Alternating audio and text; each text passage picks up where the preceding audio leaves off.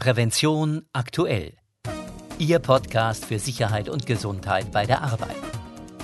In dieser Folge hören Sie unter anderem, was Sie zur Maschinensicherheit wissen und beachten müssen, wie Sie bei einem Arbeitsunfall reagieren sollten und warum der Bau der Wiege des Rundfunks in Deutschland nichts für schwache Nerven war.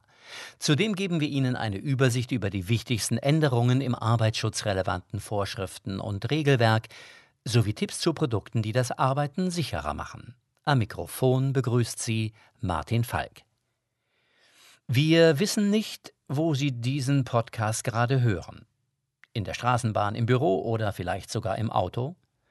Aber wenn Sie diesen Podcast im Auto hören, dann fahren Sie bitte vorsichtig und halten Sie sich an die Tempolimits, denn kommt ein Mensch im Straßenverkehr zu Tode, sind davon im Durchschnitt 113 Personen unmittelbar betroffen. Zu diesem Ergebnis kommt die gemeinsame Aktion Runter vom Gas des Bundesministeriums für Verkehr und digitale Infrastruktur und des Deutschen Verkehrssicherheitsrats. Unfallschutz für Ferienjobber. Bald beginnt auch wieder die Saison der Aushilfen und Ferienjobber. Und auch diese Zeitarbeiter sind gesetzlich unfallversichert. Darauf weist die Unfallkasse Hessen hin. Praktisch für Ferienjobber und Arbeitgeber, der Versicherungsschutz besteht automatisch ab dem ersten Tag der betrieblichen Tätigkeiten und auf allen erforderlichen Wegen von und zur Firma. Und das ohne Anmeldung und zusätzliche Mitgliedsbeiträge.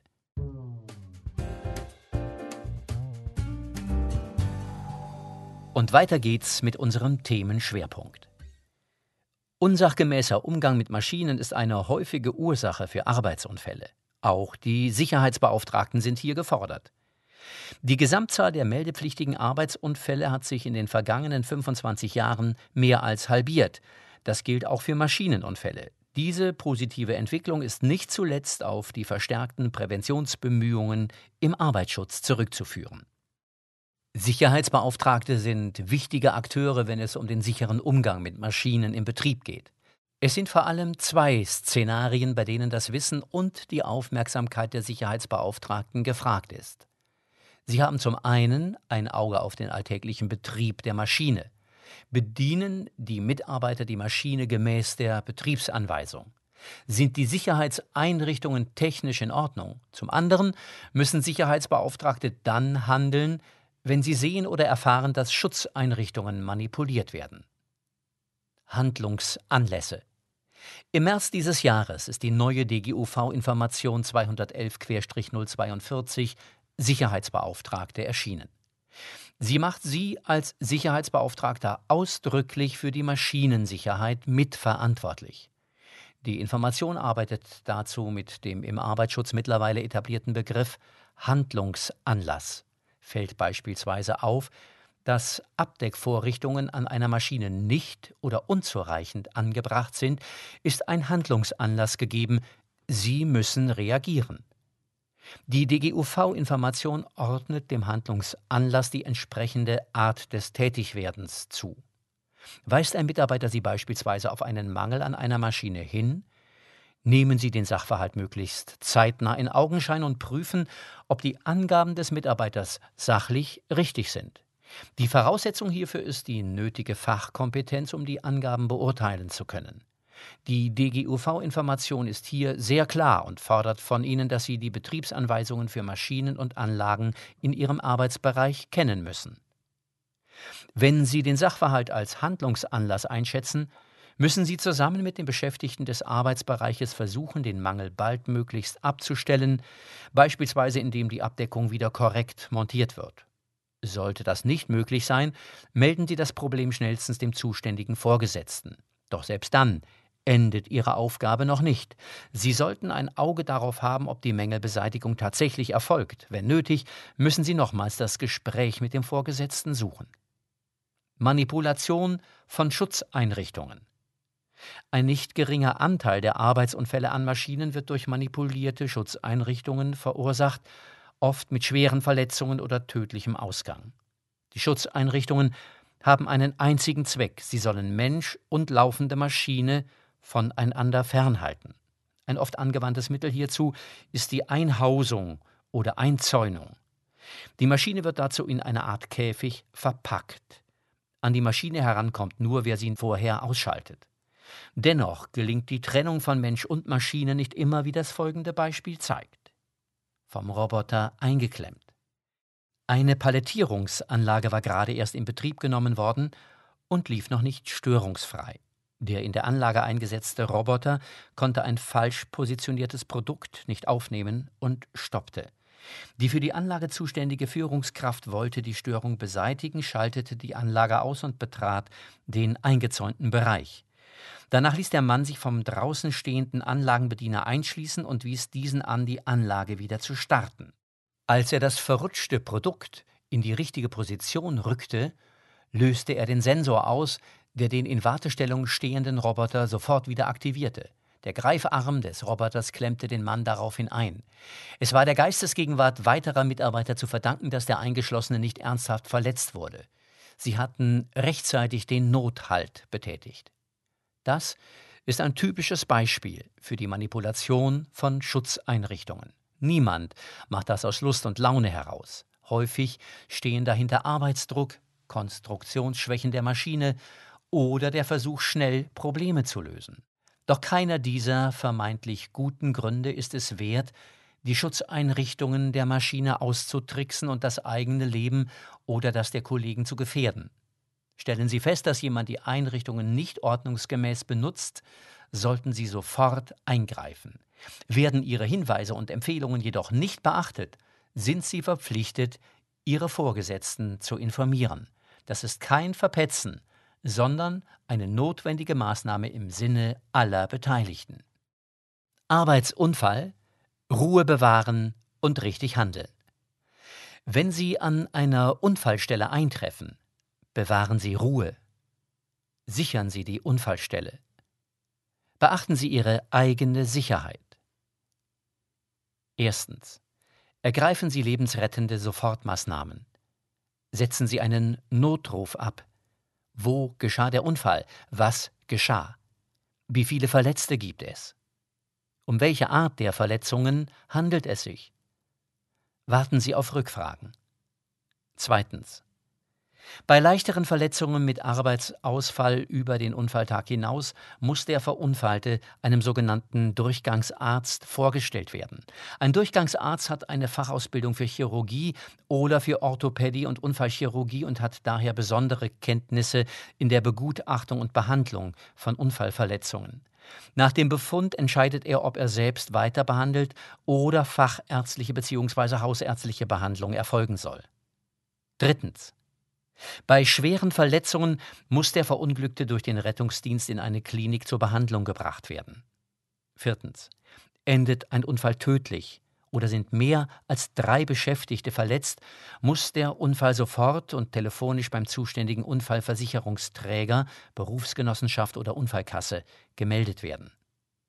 Fünftens.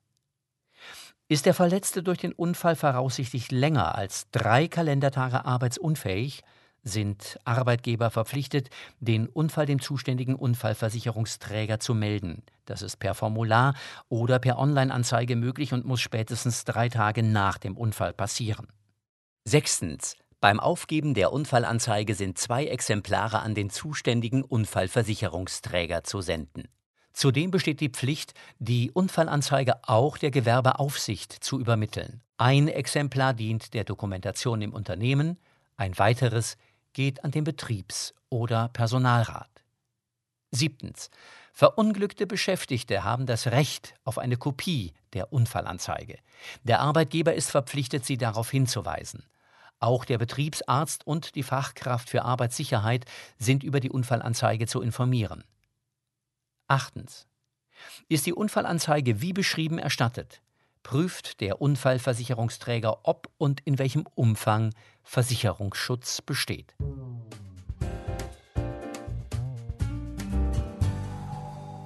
Der Funkerberg in Königs Wusterhausen gilt als Wiege des Rundfunks in Deutschland. Die Bauarbeiten an den riesigen Antennenmasten waren nichts für schwache Nerven. Ein Turm, dem selbst der Eiffelturm in Größe nachsteht, so berichtete die Zeitung Post aus Deutschland im Juli 1925 über den Bau des großen Funkturms in Königs Wusterhausen südlich von Berlin. Die Begeisterung über das filigrane Meisterwerk deutscher drahtloser Technik in allen Ehren. Mit 243 Metern blieb der aus 700 Tonnen Stahl gefertigte Antennenträger am Ende deutlich unter der Höhe des Wahrzeichens von Paris. Ein faszinierendes Monument der Radiotechnik war der Dicke, wie der Stahlfachwerkturm im Volksmund hieß, aber dennoch ein lebensgefährlicher Arbeitsplatz allemal. Nervenstark und frei von Höhenangst mussten die Arbeiter sein, um die vormontierten Streben mit insgesamt 15.000 Schraubverbindungen zu verbauen. Zwar gab es Sicherungen gegen Abstürze, doch die waren primitiv verglichen mit der Hightech-Ausrüstung heutiger Höhenarbeiter. Helme, Overalls, Auffanggurte, nicht zu jener Zeit. Dem akrobatischen Können der Arbeiter und sicher auch viel Glück ist es zu verdanken, dass es beim Bau des Turms bei nur einem tödlichen Unfall blieb. Der ereignete sich laut Rainer Suckhoff vom Förderverein Sender Königs Wusterhausen nicht am Stahlfachwerk, sondern am beklemmend engen Aufzug in der Turmmitte. Weil dieser danach zum Lastenaufzug umgewidmet wurde, mussten die Arbeiter fortan die Wendeltreppe benutzen. 1333 Stufen führten zur oberen Plattform in 230 Metern Höhe. Der Rekord für den Aufstieg mit Werkzeug soll bei 45 Minuten gelegen haben, und dann begann erst die eigentliche Arbeit. Heute sind vom Mittelturm nur noch die Fundamente übrig. Im Herbst 1972 erlag der Dicke einem verheerenden Orkan. Über die Geschichte des Funkerbergs informiert das Sender- und Funktechnikmuseum Königs Wusterhausen www.funkerberg.de.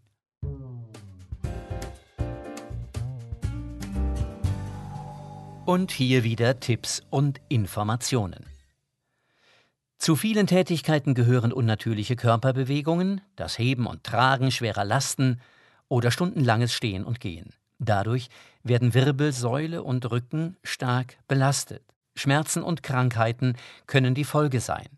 Der Hersteller Tektor will diesen Belastungen begegnen und bietet hierzu den Rückenstützgurt Safe Belt an. Ein Klettverschluss bietet mehrfache Verstellmöglichkeiten, diagonale Träger verstärken den Halt. Der Gurt soll damit die Rückenmuskulatur stützen, Lendenwirbel und Rückgrat stabilisieren, sowie das richtige Heben und Tragen unterstützen. Mehr unter www.alpha-tex.de Suchbegriff SafeBelt. In dieser Folge verzichten wir darauf, auf Neuerungen im arbeitsschutzrelevanten Regelwerk hinzuweisen. Stattdessen informieren wir Sie über ein Urteil des Bundessozialgerichts in Kassel, das für alle, die nach einem Firmenevent vielleicht noch einen Absacker an der Hotelbar trinken wollen, interessant sein dürfte. Denn eine nächtliche Runde an der Hotelbar ist nicht gesetzlich unfallversichert, selbst wenn diese im Anschluss an eine Betriebsveranstaltung stattfindet. Geklagt hatte die Witwe eines Versicherungsvertreters, der an den Folgen eines Treppensturzes starb. Der Außendienstmitarbeiter hatte an einem Sicherheitstraining und einer betrieblichen Abendveranstaltung teilgenommen, zu der sein Arbeitgeber eingeladen hatte. Das Lokal, in dem die Veranstaltung stattfand, schloss um 24 Uhr. Der Verstorbene und einige weitere Kollegen zogen weiter zur Bar ihres Hotels, um dort den Abend ausklingen zu lassen. Gegen 0.45 Uhr verließ der inzwischen Verstorbene die Bar, um zur Toilette zu gehen. Dazu musste er eine steile Treppe hinab und stürzte. Er wurde erst einige Zeit später bewusstlos gefunden. Die Blutprobe ergab, dass der Mann 2,5 Promille Alkohol im Blut hatte. Er lag mehr als zehn Jahre im Wachkoma, bevor er an den Folgen des Sturzes verstarb. Die Witwe vertrat die Auffassung, es habe sich um einen Arbeitsunfall gehandelt.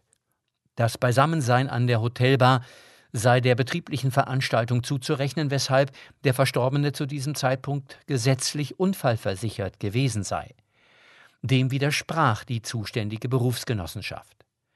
Der Fall ging durch mehrere Instanzen, bis er schließlich vor dem Bundessozialgericht BSG landete. Die Richter des BSG entschieden nun, dass der Sturz kein Arbeitsunfall sei und der Witwe deshalb keine hinterbliebenen Leistungen zustünden. Das Gespräch an der Bar erfülle keine vom Arbeitgeber erzwingbare Haupt- oder Nebenpflicht, die sich aus dem Arbeitsverhältnis als Außendienstmitarbeiter herleiten ließe. Mit dem Ende der Abendveranstaltung sei das dienstliche Gespräch beendet gewesen und damit auch der Schutz durch die gesetzliche Unfallversicherung. Die Klage wurde deshalb abgewiesen. Bundessozialgericht Kassel Aktenzeichen B2U15-15R. Wenn Sie immer über Neuerungen im arbeitsschutzrelevanten Vorschriften und Regelwerk informiert bleiben wollen, abonnieren Sie unseren kostenlosen Branchendienst Regelrecht aktuell unter regelrechtaktuell.de. Liebe Hörerinnen und Hörer, das war es auch schon mit der 15. Folge von Prävention aktuell, Ihrem Podcast für Sicherheit und Gesundheit bei der Arbeit. Sie können uns abonnieren bei iTunes, per RSS-Feed bei YouTube oder mit jedem gängigen Podcatcher. Sie möchten das Printmagazin abonnieren oder suchen vertiefende Informationen zu den hier besprochenen Themen? Dann besuchen Sie unsere Website prävention-aktuell.de. Dort finden Sie auch weiterführende Materialien zu den Themen dieser Folge. In der nächsten Folge von Prävention aktuell, Ihrem Podcast für Sicherheit und Gesundheit bei der Arbeit, hören Sie unter anderem eine Reportage über Hüttenwerk Dillinger Hütte. Zudem geben wir Ihnen eine Übersicht über die wichtigsten Änderungen im arbeitsschutzrelevanten Vorschriften und Regelwerk sowie Tipps zu Produkten, die das Arbeiten sicherer machen. Am Mikrofon verabschiedet sich Ihr Martin Falk.